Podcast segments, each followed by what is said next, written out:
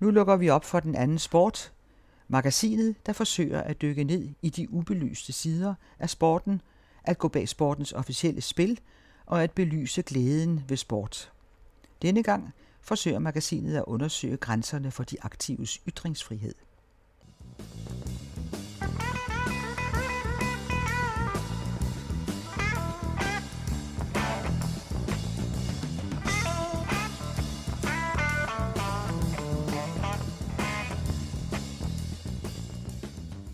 Velkommen til den anden sport på den anden radio. Mit navn er Søren Riskær. Og mit navn er Lars Andersen.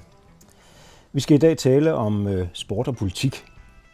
Og der kan det måske indledningsvis være interessant at gå tilbage til grundlæggeren af de moderne olympiske lege, Pierre de Coubertin. Han blandede sig selv ofte og gerne i politiske spørgsmål, men han kunne ikke udstå politikere. Han skrev på et tidspunkt, de sportslige organisationer skal resolut holde de opkomlinge ude, som tilbyder at lede dem, og som i virkeligheden kun tænker på at opbygge deres egen politiske karriere eller at øge udbyttet af egne forretninger. Så det var jo kontant, og det var helt klart øh, i forbindelse med etableringen af den olympiske komité, hvor han ikke ønskede, at der skulle være øh, demokratiske valg, der skulle være en særlig udvalgt skare, som forstod at beskytte de høje olympiske idealer. Men siden har diskussionen om sport og politik bølget frem og tilbage. Og vi har her at gøre med et, et, et virkeligt dilemma. På den ene side, så er det umuligt at holde sig fri af politik. På den anden side skal idrætten ikke spændes for en bestemt politisk vogn.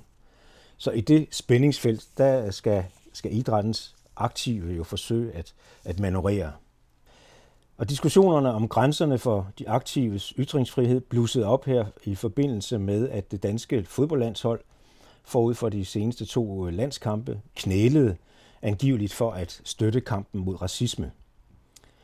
Og her skriver de sig ind i en tradition, der startede for et par år siden, da den amerikanske fodboldspiller Kaepernick startede bølgen med at knæle i sympati for bevægelsen Black Lives Matter.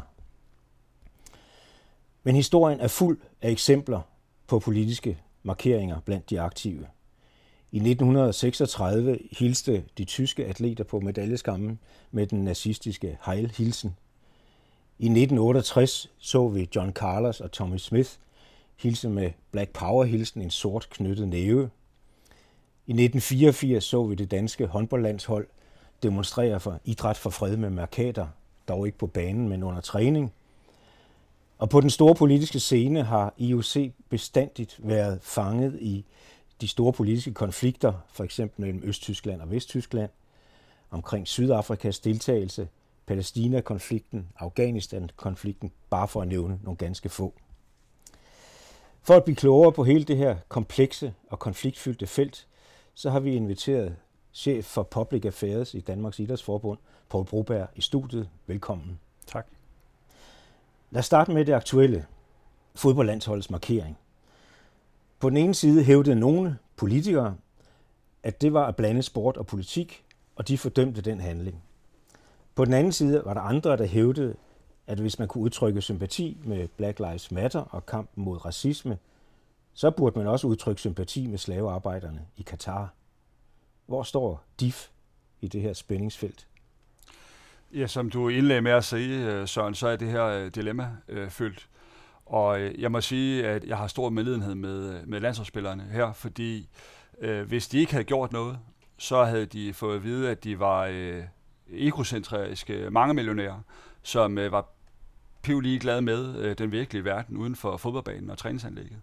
Så øh, gør de noget. De kræver en markering, og så får de lagt øh, hele verdens problemer ned over sig, at øh, så er det pludselig også deres ansvar nu, at Katar skal fungere, og at hvad der ellers bliver spillet af fodbold, øh, steder, hvor der er øh, øh, diktatorer eller andre problematiske øh, ledere, at, at så må man komme med en markering som landsholdsspiller. Og det, det synes jeg øh, i sig selv er et kæmpe dilemma, øh, fordi jeg mener ikke, at man kan sætte det ansvar hos de her atleter. Fra DIFs side af var det, var det positivt. Vi synes, det er positivt, når, når atleterne markerer sig, når de har en holdning at de ikke bare er mekaniske mennesker, der har præstationen som det eneste øh, øje. Og derfor var der også fuld opbakning fra DIFs side til den handling, som øh, landsholdsspillerne gjorde. Men vi noterede os også, at det jo øh, skaber øh, politisk. Og jeg tror ikke, man skal jo ikke være super klog i sine analyser for at se, hvem synes, at det var en god idé, at man gjorde det, og hvem hyldede det på det politiske spektrum, og hvem synes at det var helt forfærdeligt, og nu var det ikke længere øh, folkets landshold, og det ikke hele nationens landshold, men nu har de valgt side. Det skilte vel ikke kun politisk set, det skilte jo også ned gennem nationen, hvis du så på sociale medier, og du så på ekstrabladet og sådan nogle ting, hvor helt almindelige mennesker rasede over, at landsholdsspillere markerede sig i kampen mod racisme. Øh, jeg synes, at det meste af banden havde en undertone af en nationalpolitisk dagsorden, vi kender, hvor vi drøfter øh, hele øh, integrations- og udlændingespørgsmål og hele Danmarks position i den. Jeg synes, man kunne se nogle af de øh, linjer ned i, øh, i de markeringer, som kom, øh, selvfølgelig også fra almindelige mennesker øh, i, øh, i forbindelse med, at landsholdet tog sin aktion. Nu er man jo startet med en markering mod racisme. Hvor går grænsen så? Hvad skal man så mere kunne markere sig imod? Jamen, jeg mener principielt ikke, at der, at der går nogen øh, grænser for de, øh, i hvert fald danske atleter, vi har. Øh, de skal jo have lov at markere sig om det, som man som menneske synes, der er vigtigt at markere sig omkring. Men øh, når jeg også en gang imellem blander mig i debatten omkring øh, det, som man diskuterer lige nu i den olympiske bevægelse omkring øh, øh regel 50, der forbyder jo øh, politisk demonstration i forbindelse med ceremonier og andre officielle dele af, af de olympiske lege, så er det fordi, at jeg er bange for, at det er fint, at vi i, øh, i en gruppe af vestlige lande, der kan vi ret hurtigt blive enige om nogle værdier, som vi synes, det er rigtig fint, at man fremmer fra medaljeskamlen. Men jeg er bare nervøs for, hvad gør vi den dag, at øh, en tyrkisk atlet øh, hylder Erdogan på sejrskamlen, de russiske atleter hylder Putin, øh, så forudser jeg et, et politisk ramaskrig, ikke kun i Danmark, men i andre vestlige lande. Og så står vi pludselig som idrætsbevægelse med en, øh, en del politikere, som vil spørge os, hvorfor vi overhovedet deltager i det show. Lige nu, der får vi et pres om, at vi siger, hvorfor er det, I er, I er i gang med at begrænse jeres atleters øh, ytringsfrihed, ved at man kan diskutere om, om lige præcis sejrceremonierne er de rette steder at, at give en politisk holdning. Øh, hvor min holdning er sådan set, at jeg tror, at de, de olympiske atleter har helt fantastiske øh, platforme til at markere sig politisk. Øh, pressen er til stede, øh, de har øh, pressemøder, de har mulighed for at, til, til enhver tid at have adgang til pressen. Så, så jeg tror ikke, der er problemer med at ytre sig faktisk. Men det vi snakker om nu, det er uden for arenaen, fordi charteret øh, stykke 50, det nævner jo netop, at politiske, religiøse og racemæssige markeringer hører ikke hjemme i VOL for eksempel og at øh, det gælder alt fra, kan du sige, regnbuefarvede armbånd til øh, at knæle i kampen mod racisme. Skulle man ikke som organisation som DIF gå ind og ligesom tage den diskussion i, på den internationale bane? Jo, og, og det gør vi også.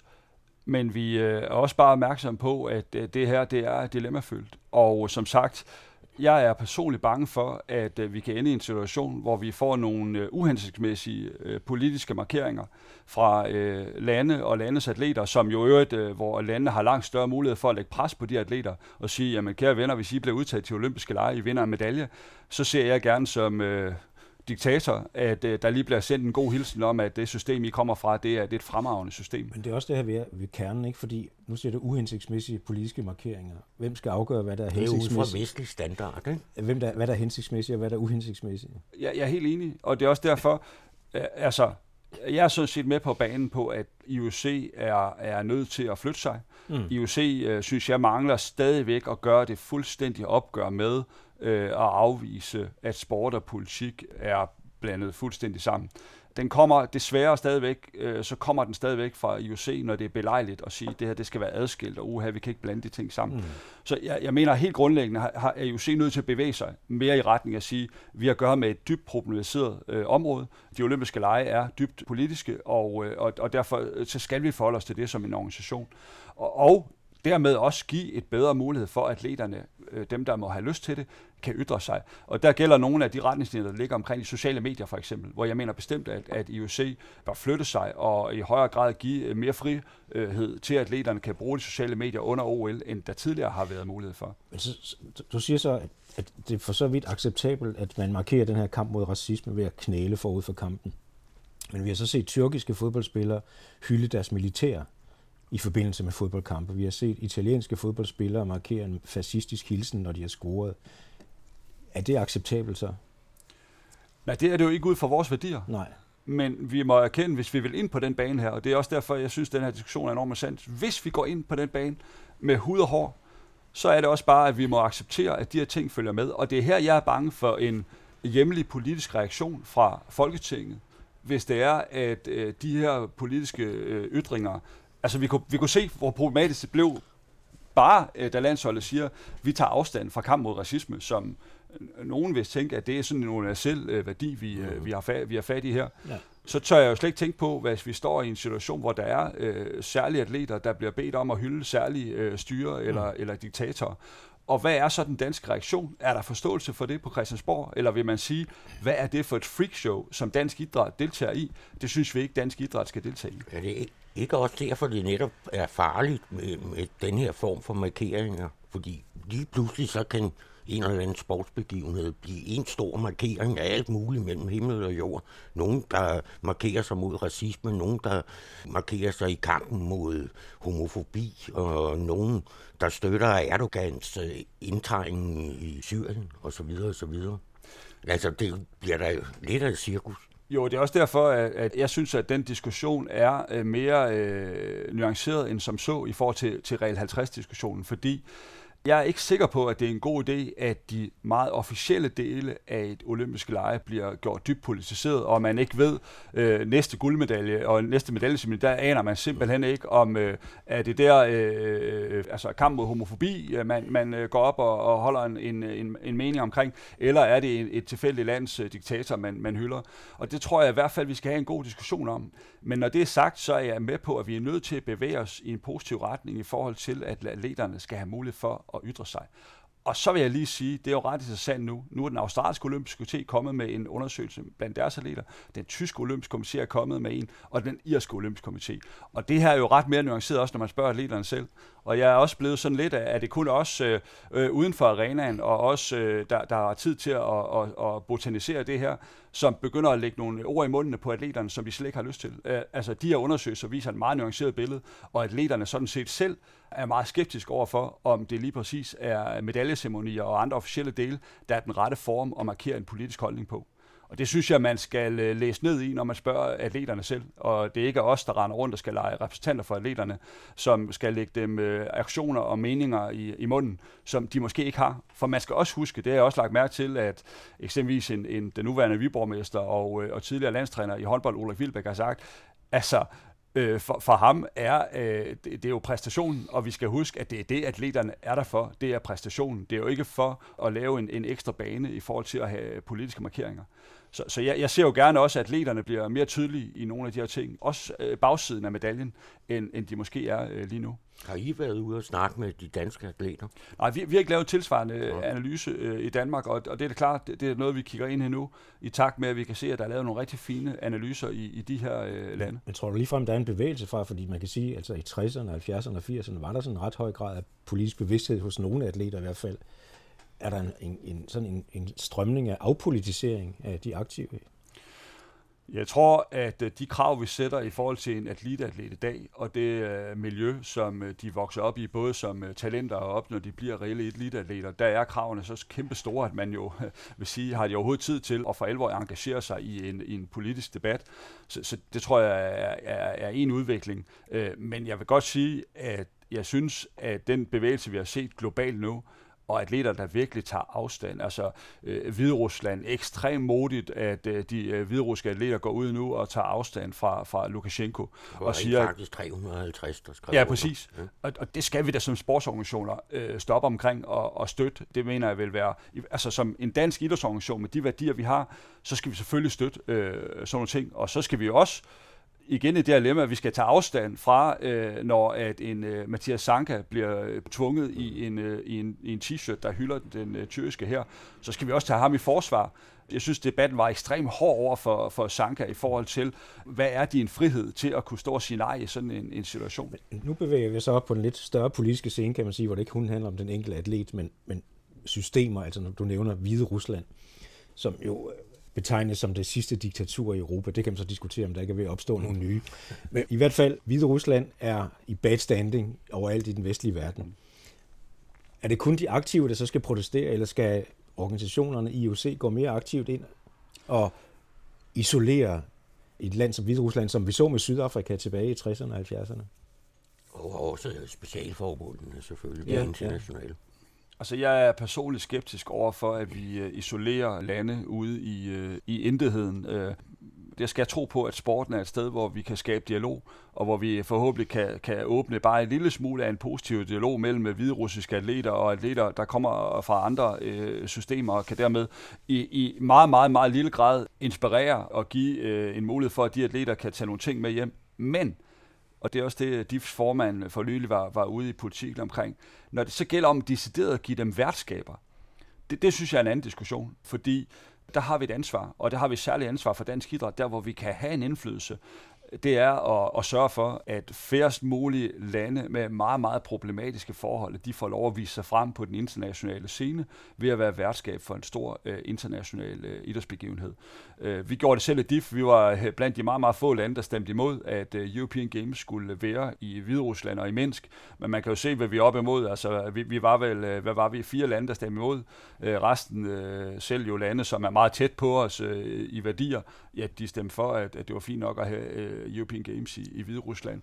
Øh, vi kan også se nu Øh, situationen omkring Hvide Rusland, der skal være vært for VM i ishockey. Her har vi jo den øh, rigtig øh, interessante situation, at vi har en, et dansk medlem af, af det internationale ishockeyunions øh, bestyrelse, og jeg har også noteret, at, at, at Henrik Bark har været ude at sige, at han jo øh, personligt er med på, at man skal diskutere Hvide Ruslands værtskab, men han må også erkende, at han sidder i en bestyrelse med otte andre medlemmer, hvor at øh, holdningen kan være en anden. Og det viser også lidt nogle gange, hvad det er for en dilemmafuld situation, vi sætter danske idrætsledere ind i.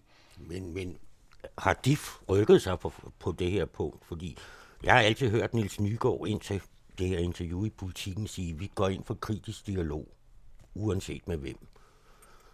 I politikken, for folk, der ikke har læst den, der snakker Niels Nygaard jo om, det måske ikke var en god idé med VM ishockey i Hvide Rusland og VM i fodbold i Katar.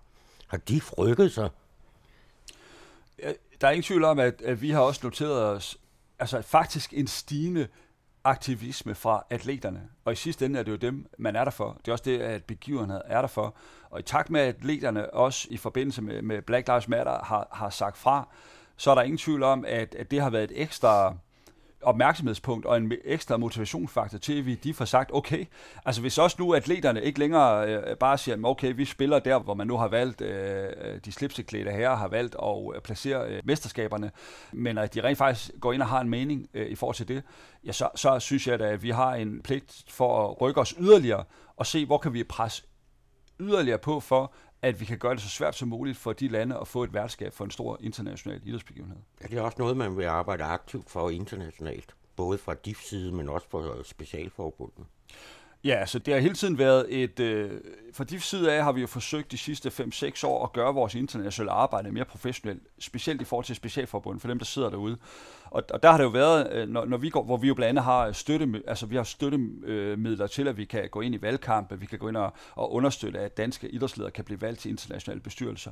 Og der er der jo en aftale om, at man selvfølgelig går ind og arbejder for de politiske værdier, vi for dansk idræt har som, som mærkesager. Og det er blandt andet, at man skal kigge på, hvordan, jeg tror, vi kalder det vores internationale strategi, vi kalder det en, en bæredygtig allokering af idrætsevents, der mener vi sådan set med lidt øh, mærkelige ord, at det er at kigge på, om landene er, altså er de på de demokratiske, etiske områder øh, fedte for, at de også kan, øh, kan arrangere. Og så ja, så, øh, sådan nogle ting.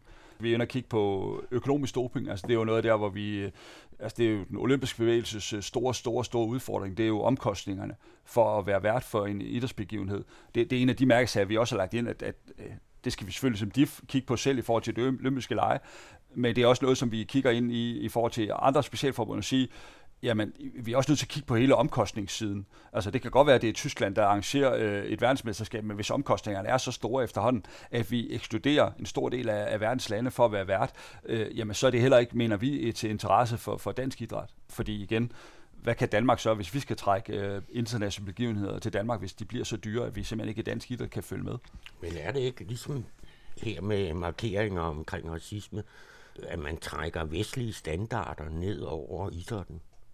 Fordi hvis du ser internationalt set, så er der en række lande i Vesteuropa, som er enige med dig i det her. Resten Jamen, af verden er fuldstændig ligeglade. Jeg er fuld, fuldstændig enig, og, og det er jo en af vores største øh, udfordringer, hvis vi skal have mere indflydelse i de her internationale bestyrelser det er, at vi har nogle medlemmer af de bestyrelser, som er i stand til også at kunne øh, række ud og kunne finde kompromiser mm-hmm. mellem en vestlig øh, tilgang til tingene og så en asiatisk, afrikansk, øh, sydamerikansk. Fordi det, det er afgørende, ellers så kan vi ikke reformere øh, tingene. Øh, fordi Europa er nu ikke længere, det er ikke engang nok jo.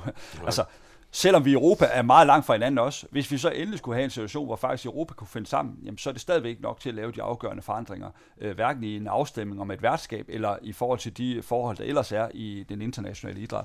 Øh, og, og derfor øh, har vi jo kigget på, når vi uddanner øh, vores kommende bestyrelsesmedlemmer i internationale forbund, ja, så, så har vi en, øh, lige nu en, øh, en kanadier, som tidligere arbejdede for øh, både den kanadiske og den øh, norske udenrigstjeneste, til at have en særlig modul med dem, hvor, hvor man simpelthen arbejder med at sige, hvordan er det, man skaber mere interkulturel forståelse, hvordan kan man mere navigere et miljø med kultur og med lande og med systemer, som man ikke selv identificerer sig med. Man kan jo ikke undgå at komme til at tage stilling til nogle af de her store politiske konflikter. Altså, Palæstina-spørgsmålet er jo virkelig sprængfyldt, og Palæstina er jo vel ikke medlem i ret mange internationale specialforbund, men man vil gerne være det. Hvordan skal man forholde sig til det? Og kan man tildele Israel internationale begivenheder? Altså, der er en masse spørgsmål der. Hvordan vil I forholde jer til det?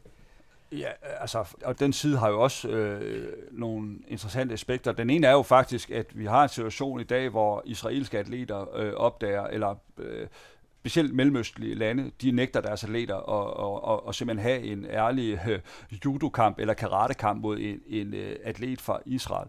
Det er min principielle holdning. Der synes jeg også, at IOC har strammet retorikken ret kraftigt. Altså det mener jeg simpelthen går under, under sportens grundlæggende værdier. Hvis vi overhovedet skal finde steder, hvor sporten skal have en værdi, så er det, at, at man har øh, mennesker fra vidt forskellige baggrunde, der mødes i en fred, fredelig kappestrid. Og, og derfor er, er jeg meget enig med, at de mellemøstlige lande, der på den vej nægter øh, går ind i den kamp, dem skal man finde nogle sanktioner imod. Og så har man så den modsatte del, Palæstina-delen, øh, hvor jo rent faktisk, øh, selvom vi har skudt meget på FIFA, så var det jo kan godt være, at Blatter han så det som et øh, prestigeprojekt, og en af de steder, hvor han kunne måske høste lidt, øh, lidt goodwill på alt det andet, der var badwill for ham. Men han forsøgte rent faktisk øh, med fodboldens Øh, indflydelse og, og prøve at få skabt en struktur, hvor øh, palæstinensiske fodboldspillere kunne få øh, fri passage, øh, det palæstinensiske landshold kunne blive anerkendt og få lov at spille selvstændige fodboldkampe, og kom vel egentlig også okay langt i hans dialog med, med, med israelerne på den.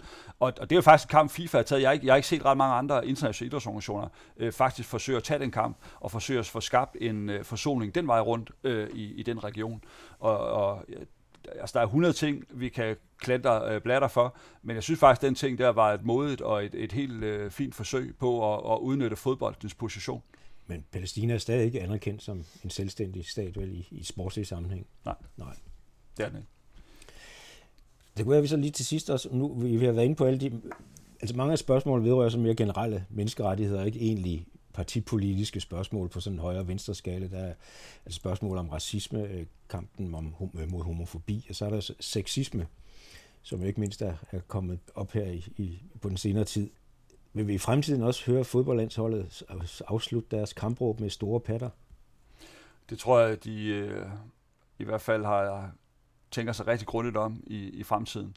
Men, men det handler ikke kun om det. det, det for mig handler det om en, en, en, en stor kulturændring, der er ved at ske i fodbolden, hvor vi må jo erkende, at, at vi skal ikke så mange år tilbage, hvor der er ingen tvivl om, at kvindefodbolden blev set øh, som noget sekundært helt oppe i toppen af, af indflydelsespyramiden. Og der er der nu sket en, en, altså en øh, jeg ved ikke, om man skal bruge ordet revolution, men jeg oplever alle steder nu en kæmpe anerkendelse af det, som kvindefodbolden kommer med. Det, som øh, særligt symboliseret med kvindelandsholdet er, er kommet med. Og jeg tror simpelthen, at det kommer til at skabe en kulturændring helt generelt. Øh, således at, at, at, at det der det bliver set som dumsmarte bemærkninger i fremtiden øh, i enhver fodboldklub. Øh, og det er jo også der, det skal gøre, fordi hvis vi virkelig skal have en kulturændring, så er det jo, at, at at alle øh, små drenge også i fremtiden er, er helt fritaget fra, at der skulle være den store forskel mellem øh, drenge og piger, og at pigefodbold det er noget, noget sekundært. Det er vel også en udvikling, der er i gang i hele samfundet, ikke? Jo, på bestemt. Sexisme-debatten i alle andre brancher, ikke? Jo, altså lige nu er man sige, der, der er vi jo inde og røre ved en, en kæmpe debat i hele samfundet, og, og der står idrætten vi står hverken øh, værre eller bedre i, i der. Øh, der er øh, rigtig skidte historier på det område. Jyllandsposten havde øh, i, øh, tror jeg var forgangne weekend, øh, historier fra danske kvindelige eliteatleter, som jo er helt inde på banen af det, vi også ser i det, både det politiske og, og mediebillede. Og det er jo fuldstændig øh, uacceptabelt, at det er det øh, kvindelige danske eliteatleter skal, øh, skal møde i, i deres miljø. Øh, men, men der er ingen tvivl om, at det vi er opmærksomme på fra DIF side også, der er steder i idrætten, hvor der er en enorm mandsdominerende kultur, og det, det må man sige, det kan være en af de, det, det, er jo, det er jo et af faresignalerne på, hvad er det så for et, et miljø, øh, der er der. Der er rigtig meget magtforhold i idrætten øh, mellem øh, trænere, ledere og atleter i forhold til, at der er nogle øh, atleter, der har brug for, at en træner og en leder er opmærksom på den, og deres karriere kan fremmes. Så man kan sige, vi, vi har jo alle de øh, strukturer, der skal til, for at øh, vi i hvert fald skal være opmærksom på, at, at, at den her sektor skal øh, altså stå op imod øh, den sexisme, som også er øh, i det øvrige del af samfundet. Hvis vi så afslutningsvis skal prøve at se lidt frem mod OL næste år i Tokyo, vi så går så ud fra, at det, det bliver afholdt, vil vi da se markeringer, tror du, på sejrskammel med folk, der knæler, eller på anden måde markerer politiske holdninger? Jeg tror, at øh, de her øh, analyser fra nogle af de store øh, olympiske komiteer kommer belejligt for, for IOC. Og jeg tror, at vi ikke ser en regel 50, der bliver ændret således, at vi øh, på de officielle ceremonier kommer til at se en, øh, en mulighed for at ytre sig politisk. Det, jeg læser ind i det nu, og det kan man diskutere, det er jeg også egentlig selv øh, usikker på, om det ikke er for en stor symbolsk øh, handling, det er, at man arbejder med en, et minut stillhed under øh, åbningsceremonien, som sådan set kan dække øh, det hele. Og så kan man sige, at selvfølgelig alle kan føle sig velkomne og sige, at der er allerede nogen af os, der kan holde et minut stillhed for et eller andet. Der, hvor jeg synes, der er lidt interessant øh, i nogle af de analyser, der er kommet fra de her øh, olympiske komitéer, Australien, Tyskland og Irland, det er, at atleterne søger en anden platform, hvor de kan få lov at udtrykke deres øh, holdninger. Det kan være i forhold til den olympiske by, der bliver øh, jeg kan ikke sige mere politiseret. Det er jeg i hvert fald også øh, bange for, hvad det også kan føre med efter, fordi det, jeg har også været i en olympisk by, og noget af det fantastiske olympisk by, det er jo reelt set, at alle verdens atleter sidder sammen og er sammen. Og derfor kan jeg være lidt øh, undrende over for nogle af de bemærkninger, der er kommet fra de atleter om, at man kunne for eksempel lave en, en scene eller en, et, et, et dedikeret område til demonstrationer i den olympiske by. Et speakers corner. Ja, sådan noget agtigt. Ja. Men det, det synes jeg måske går lidt imod, øh, fordi øh, altså enhver politisk melding, om vi kan lide det eller ej, så rammer det jo nogle andre. Og det, nu er det igen, det er jo vestlige landes atleter, man har spurgt. Man har ikke spurgt nogen af, af de afrikanske atleter, de asiatiske atleter eller andet.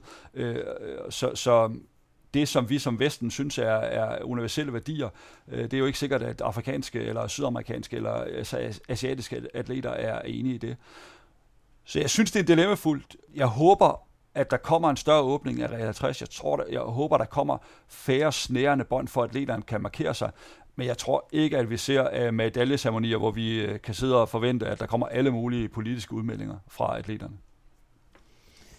Og med det siger vi tak til Poul Broberg og, og held og lykke med, med OL næste år. Ja, tak for det. Og så går vi i ringhjørnet.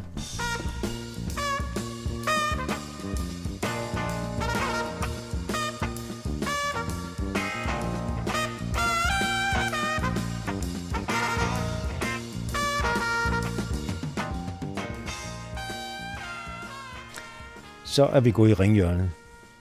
Ja, og der er jo en interessant benchmarking for Idrættens Analyseinstitut omkring fodboldklubber i Danmark. Ja, de har undersøgt sammenhængen mellem den økonomiske volumen i klubberne og de sportslige resultater.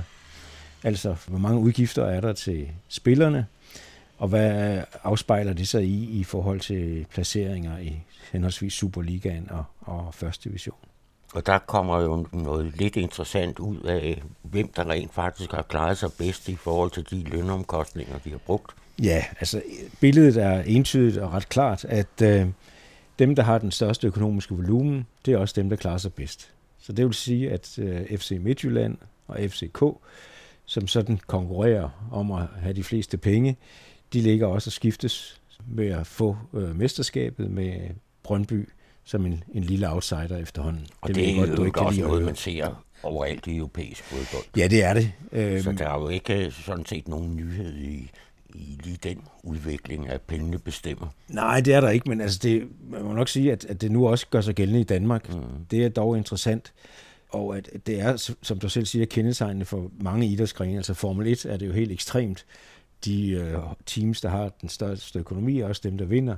Det samme gør sig gældende i cykelsporten efterhånden. Det gør sig gældende rundt omkring sig. Altså den gamle udgangspunkt for sporten, altså det handler om talent og hård træning.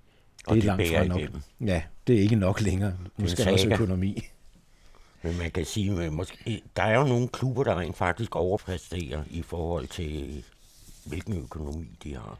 Ja, og det, det er også måske det interessante. Ikke? Altså, der er nogle af de såkaldt små, økonomisk små klubber, der trods alt har, har kunne formå at øh, øh lave nogle, nogle øh, gode resultater, og det, øh, undersøgelsen viser det, at det er Sønderjyske øh, og Hobro i, i Superligaen, der har præsteret bedre end deres økonomiske formåen egentlig tilsagde.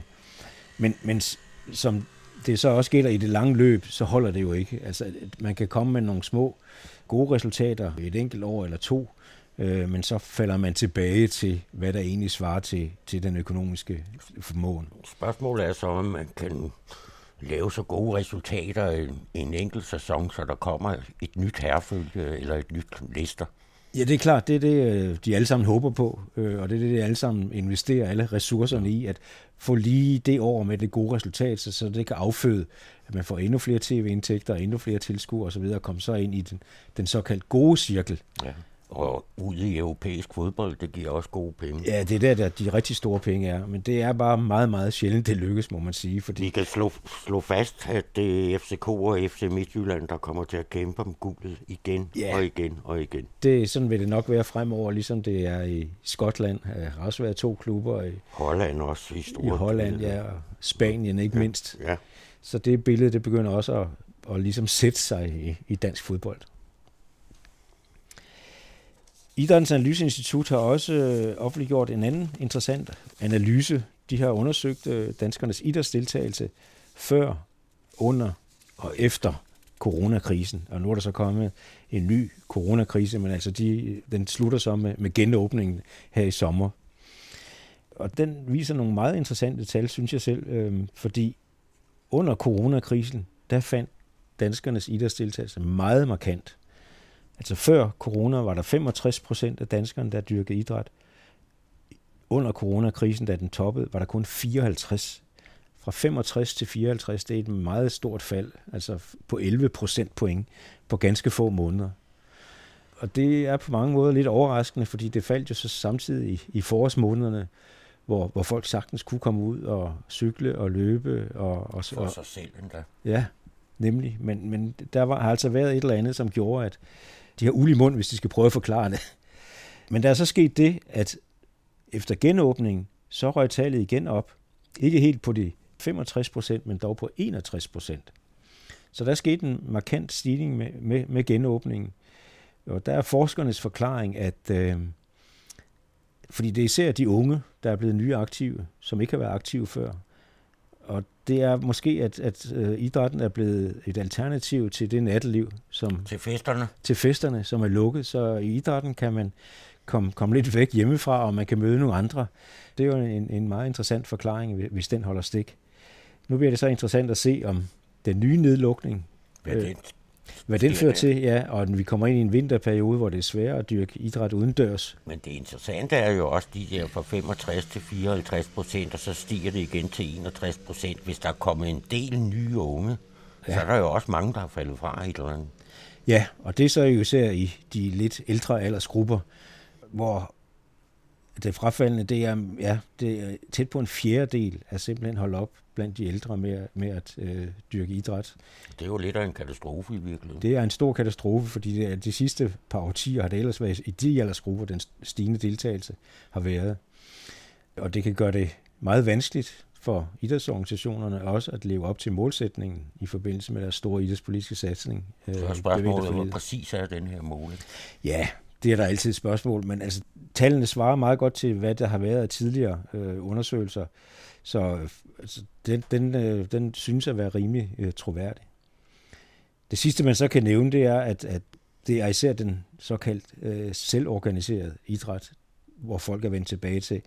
Det har været svært at hæve niveauet i, i den organiserede idræt, altså i, i foreningerne og i privates fitness sammenhæng.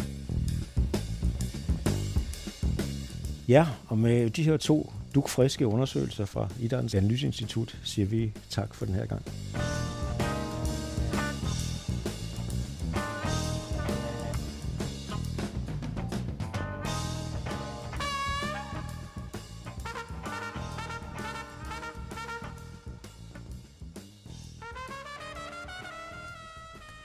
I mødte Søren Riskær og Lars Andersson.